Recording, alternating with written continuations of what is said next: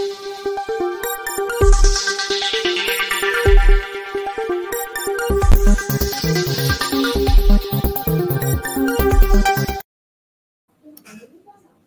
राम।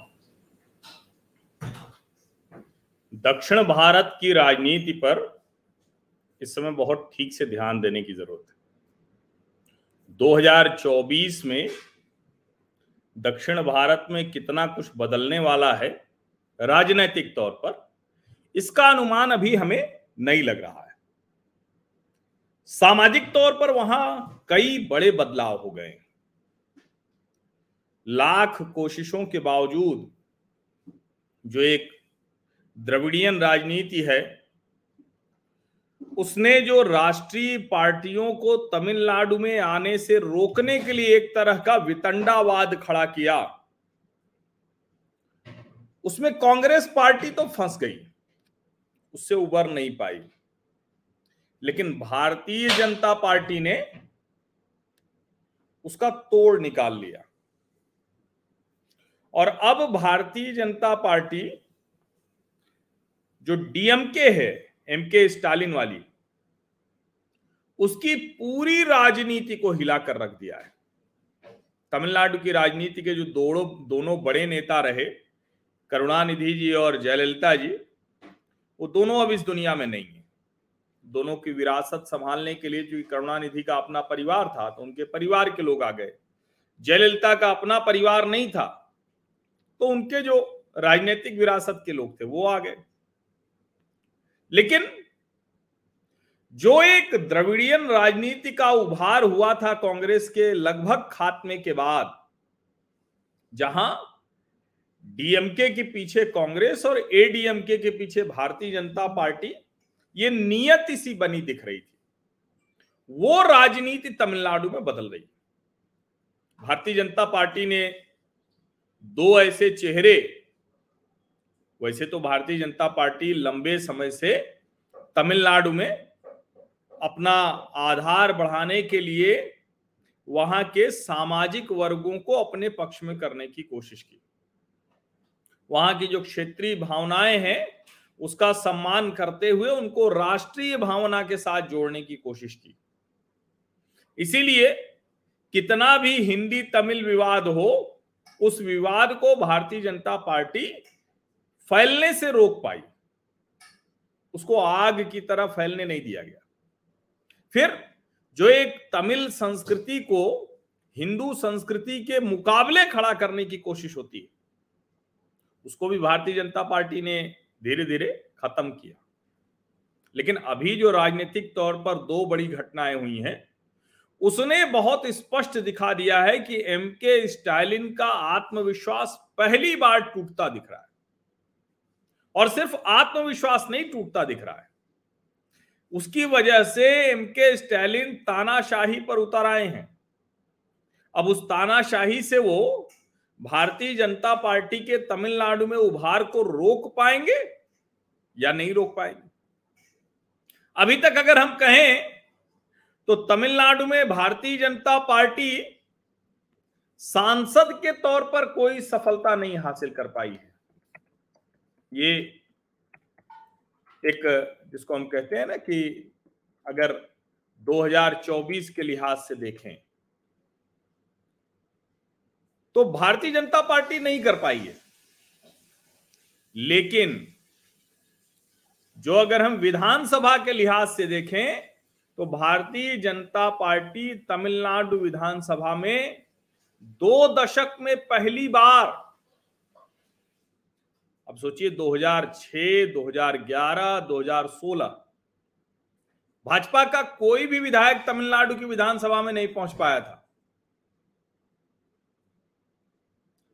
अब इसके पहले आप सोचिए डीएमके के साथ समझौता हुआ था 2001 में और तब 21 सीटें लड़ी थी और चार सीटें जीतने में कामयाब हो गई थी। अब एडीएमके के साथ उनका समझौता है। 2006, 2011, 2016 भारतीय जनता पार्टी शून्य हो गई। एक भी सीट उसको नहीं मिली।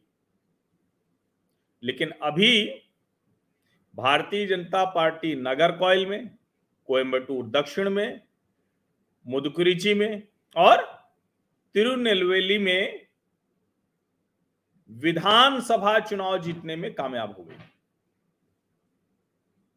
अब सोचिए, अभी भारतीय जनता पार्टी की जो राष्ट्रीय अध्यक्ष हैं, उनका नाम अब तो खूब चर्चा में आता है। क्योंकि वो विधायक होने के साथ साथ उनको भारतीय जनता पार्टी ने महिला मोर्चा का राष्ट्रीय अध्यक्ष बना दिया है। अभी वानती श्रीनिवासन की तिरपन वर्ष की उम्र है और उनका एक जो कहें कि प्रभाव है, वो बहुत ज़बरदस्त है वहाँ। वकील हैं। वो चेन्नई जो हाई कोर्ट है उसमें प्रैक्टिस करती थी। कोयम्बटूर दक्षिण से वो विधानसभा सदस्य हैं। तो वनती श्रीनिवासन एक बड़े चेहरे के तौर पर, महिला चेहरे के तौर पर दिख रही दूसरा, वनती श्रीनिवासन पूरे देश में तमिलनाडु, भारतीय जनता पार्टी का चेहरा है। वैसे तो दक्षिण भारत के लोग हिंदू परंपरा, परिधान, संस्कृति को ज़्यादा ही अपने जिसको कहते हैं ना कि एकदम से कोई उसको दिखाने में उनको दिक्कत नहीं होती है। लेकिन वंती जब देश के दूसरे हिस्सों में जाती हैं, राष्ट्रीय अध्यक्ष के तौर पर महिला मोर्चा की तो एक अलग किस्म का प्रभाव छोड़ रही और इस वक्त वनती श्रीनिवासन के साथ एक और महिला चर्चा में है। उनका नाम है खुशबू सुंदर, जिनको भारतीय जनता पार्टी ने नेशनल कमीशन, जो एनसीडब्ल्यू है, महिलाओं के लिए जो राष्ट्रीय आयोग है, उसमें सदस्य बना दिया है। अवंती श्रीनिवासन का जो सामाजिक दायरा रहा है, वो वहाँ कई ऐसे सामाजिक सेवा संस्थान है जिनसे वो जुड़ी रही उनकी वेबसाइट पर जाकर जब देखिए तो चेयरमैन है न्यू इंडिया फोरम उसकी। फाउंडर है कोवई मक्कल सेवाई मैयम की। फाउंडर है तमराई शक्ति की। अब ये सब मैं आपको क्यों बता रहा हूँ? दरअसल ये वो लोग हैं जो तमिल राजनीति को जीते हुए आगे बढ़े हैं। तमिल राजनीति को जीते हुए आगे बढ़े और राष्ट्रीय स्वयंसेवक संघ से इनका जुड़ाव कैसे हुआ? 1988 में वनिति एबीवीपी अखिल भारतीय विद्यार्थी परिषद की सदस्य बन जाती। एबीवीपी की जो कॉलेज यूनिट थी, पहले उसकी सेक्रेटरी बनती हैं, यानी उस कॉलेज इकाई की मंत्री। और उसके बाद कोयम्बटूर में कोयम्बटूर शहर की सह मंत्री बनती हैं ये। ये उस वक्त जब 1989 में विद्यार्थी परिषद आंदोलन चला रहा था पाकिस्तानी आतंकवाद और कश्मीरी आतंकवादियों के खिलाफ तो ये भी एबीवीपी के उस अभियान में शामिल थी और इनकी गिरफ्तारी हुई थी। ये पाकिस्तानी झंडा इन्होंने जलाया था पाकिस्तान के जो कोयम्बटूर में जो कमिश्नर ऑफ़ पुलिस का ऑफ़िस है तो पाकिस्तान के झंडे को इन्होंने वहाँ जलाया था। अब उसके बाद तो इनकी जो राजनीति है, वो हम सब देख रहे हैं। पॉलिटिकल करियर के तौर पर अभी राष्ट्रीय अध्यक्ष महिला आयोग की हैं। तो एक उनका रास्ता तय हुआ है। और विद्यार्थी परिषद में ये प्रदेश की सहमंत्री भी नहीं 1991 में, बाद में बीजेपी में बनी मंत्री, फिर ये और ऐसे ही अगर खुशबू सुंदर की बात करें तो वो अभिनेत्री हैं, उनका अपना प्रभाव रहा है।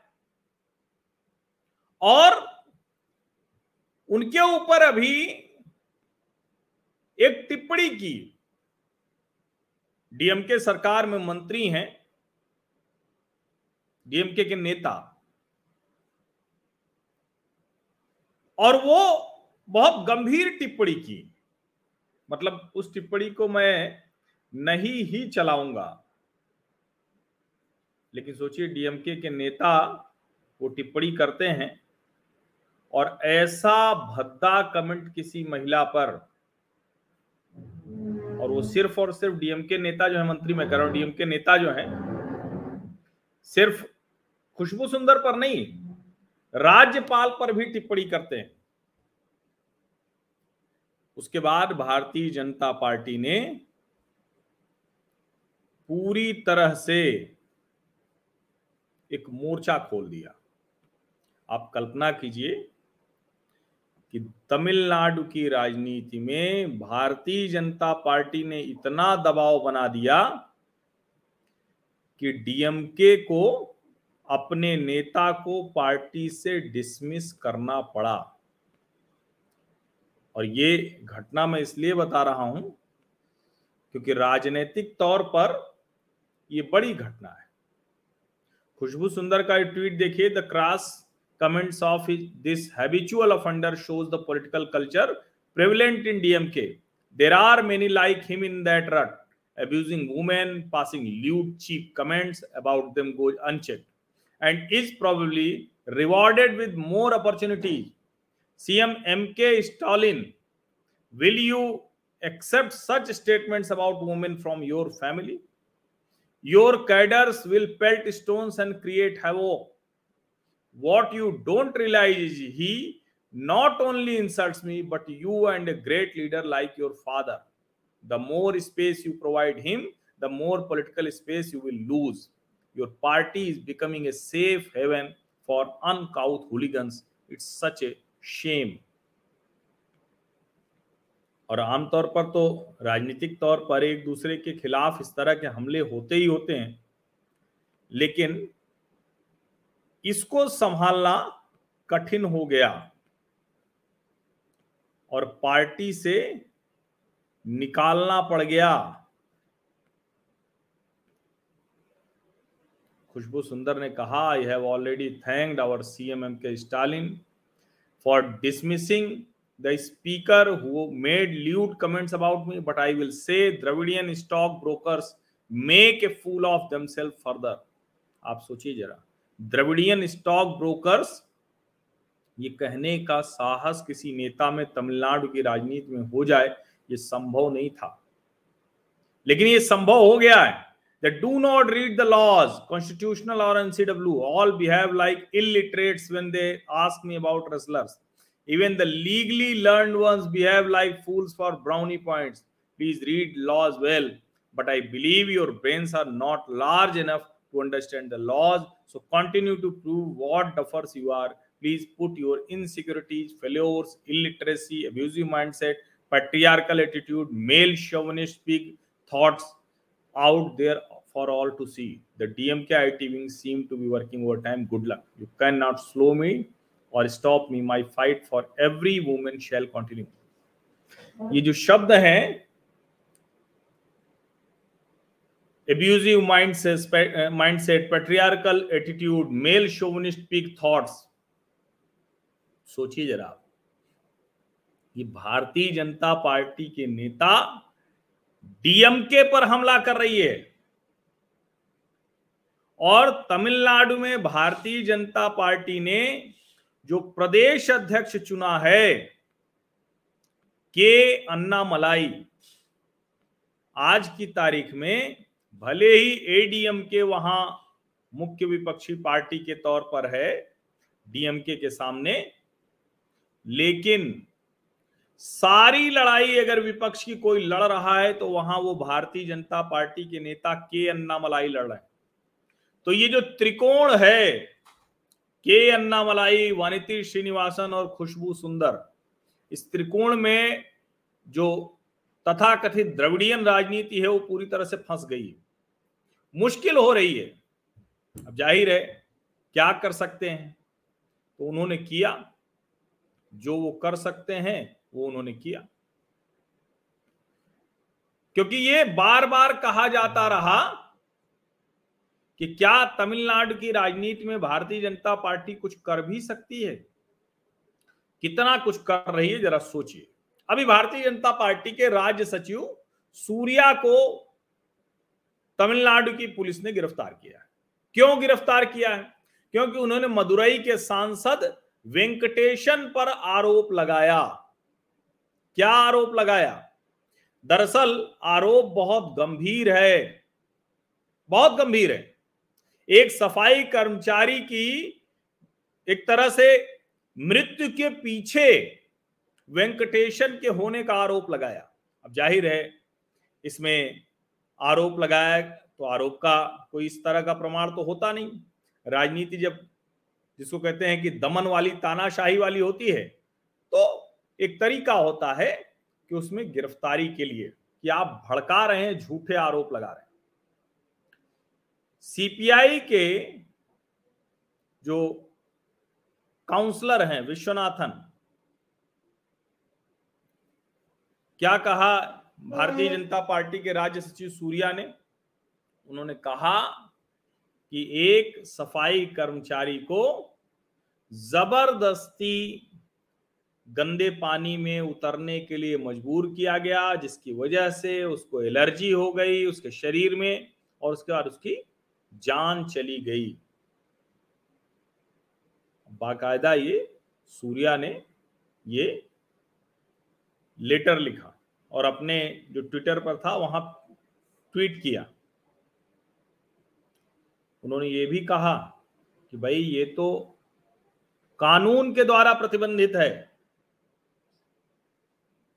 और उसका कुछ हिस्सा जो अखबारों में छपा है अंग्रेज़ी में, उन्होंने क्या कहा? Surya attacked Madurai MP Venkatesan for his silence. Your fake politics of separatism stings worse than the cesspool, that cesspool. Find a way to live as a human being made. इसके बाद सूर्या की गिरफ्तारी हो जाती है। अब इसको और जरा समझिए। सूर्या की गिरफ्तारी कब हुई? जब डीएमके का एक मंत्री सेंथिल बालाजी, उसको ईडी ने गिरफ़्तार किया और वो रोता हुआ उसका चेहरा पूरे देश ने देखा। वो रो रहा था। लोगों ने कहा कि ये, कुछ ने कहा ड्रामा है, कुछ ने कहा शॉक्ड है मतलब जो भी हो लेकिन जब ईडी ने डीएमके के मंत्री की गिरफ्तारी की तो फिर क्या हुआ? उस ट्वीट के आधार पर, उस ट्वीट के आधार पर भारतीय जनता पार्टी के राज्य सचिव की गिरफ्तारी वहाँ हो गई। और मैं फिर से कह रहा हूँ कि तमिलनाडु की राजनीति में यह आश्चर्यजनक है जिस तरह से भारतीय जनता पार्टी बड़ी हो रही है। मैं नहीं जानता हूँ कि इसका राजनैतिक परिणाम सीटों के तौर पर कुछ होगा कि नहीं, कोई खाता खुलेगा भी कि नहीं खुलेगा। लेकिन तमिलनाडु में भारतीय जनता पार्टी लड़ती दिख रही है। कि अन्ना मलाई का ट्वीट देखिए, level of public discourse in Tamil Nadu by DMK men Thiru M K Stalin Stalin how low will your party man stoop your popular propaganda and your actions are not in tandem the comments made on the Honorable Governor of TN and BJP leader uh, Khushbu Sundar are highly condemnable and we demand immediate action on his this repeat offender. देखिए ये चेन्नई में मेरी कुछ लोगों से बात भी हुई इतनी आक्रामक भारतीय जनता पार्टी कभी नहीं रही कभी नहीं रही। इतनी आक्रामक कभी नहीं रही भारतीय जनता पार्टी। और उसको उसके आक्रामक होने का लाभ मिल रहा है। आक्रामक होने का लाभ मिल रहा है। क्योंकि वहाँ कोई विपक्षी राजनीति में कोई उस जगह को भरने की स्थिति में है नहीं। और वहाँ के लोगों को भी ये लग रहा है कि कोई तो ऐसी पार्टी होनी चाहिए ना, जो इस घिसी पिटी ढर्रे वाली राजनीति से बाहर तमिलनाडु को ला सके। और भारतीय जनता पार्टी वहाँ एक विकल्प के तौर पर उनको दिख रही है। ज़ाहिर है राजनीति में परिणाम आने में समय लगता है, लेकिन 2021 में डीएमके एक सौ तिहत्तर पर लड़ी थी, कांग्रेस 25 पर, सीपीआई 6 पर, सीपीएम 6 पर विद्युत हलाई, वी एस वी सी के जो है वो छः पर, एम डी एम के वाईको वाली छः पर, I U M L, Indian Union Muslim League तीन पर के एम डी के तीन पर एम एम के दो पर A I F B forward block एक पर टीवी के एक पर एम वी के एक पर ए टी पी एक पर। ये था सेकुलर प्रोग्रेसिव अलायंस और दूसरी तरफ़ एनडीए थी। अन्ना डीएम के ए आई डी एम के एक सौ उन्यासी पीएम के तेईस बीजेपी बीस, और जो एडीएम के सिंबल पर लड़े थे टीएमसी एम छ पीटीएम के एक टीएमएम के एक एमएम के एक ए आई एम एम के एक पीबी के एक और पीडी के एक। इसके अलावा एक पीपुल्स फ्रंट भी था, जिसमें ए आई एम एम के थे। अम्मा मक्कल मुनेत्र कड़गम, ऐसे कई पार्टियाँ थी। तो लेकिन पूरी तरह से द्रविडियन राजनीति हिल गई है। दो सौ चौंतीस की विधानसभा में एम के स्टालिन मुख्यमंत्री हैं। उनकी अगुवाई में एक सौ उनसठ सीटें हैं। अलायंस की पचहत्तर सीटें दूसरे अलायंस की है जो पलनी स्वामी जिसके नेता हैं, लेकिन अब भारतीय जनता पार्टी इस राजनीति को बदलती सी दिख रही है। परिणाम क्या होगा? कितना बदलेगा? ये अभी आने वाला समय बताएगा, क्योंकि हम कोई भविष्यवक्ता तो है नहीं। लेकिन जो कुछ हो रहा है, वो बहुत स्पष्ट तौर पर दिख रहा है। सभी जो चीज़ें होती हैं, भारतीय जनता पार्टी कितनी रणनीति से करती है अमित शाह ने एक तमिल महत्वाकांक्षा को जगाया है, सेंगोल की स्थापना, और वो कह रहे हैं कि कोई तमिल पीएम क्यों नहीं हो सकता कभी? अब ज़ाहिर है, कोई कुछ भी कहे, लेकिन किसी भी क्षेत्र, राज्य के लोगों को ये अच्छा तो लगता है और सबको होना चाहिए। ये तो किसी के लिए भी एम्बिशन हो सकता है कि देश के किसी हिस्से का कोई भी व्यक्ति प्रधानमंत्री बने, लेकिन वो बन तो तभी सकता है जब वो राष्ट्रीय राजनीति का हिस्सा होगा, क्षेत्रीय राजनीति करने वाले प्रधानमंत्री की कुर्सी पर अब तो नहीं पहुँच सकते देश में बहुत राजनीतिक परिवर्तन हो गया है। सेंगोल, अधीनम, ओबीसी के मठ, बहुत सी चीज़ें हैं जो द्रविडियन राजनीति को पूरी तरह से झकझोर चुका है। परिणाम उसका अभी आगे देखना बाकी है। बहुत बहुत धन्यवाद। सब्सक्राइब अवश्य कर लीजिए, नोटिफिकेशन वाली घंटी दबा दीजिए, लाइक का बटन दबाइए। और सभी अपने सोशल मीडिया प्लेटफॉर्म्स पर साझा कीजिए। और हमारे जो दक्षिण भारत के सामाजिक परिवार के सदस्य हैं, आप लोग इसे ज़्यादा से ज़्यादा लोगों तक पहुंचाएँ। आप में से कोई थोड़ा सा मेहनत करें तो इसे थोड़ा इसका कुछ हिस्सा मेन पॉइंट्स के साथ तमिल भाषा में भी इसको अनुवाद करके आगे बढ़ाएँगे तो अच्छा रहेगा। बहुत बहुत धन्यवाद।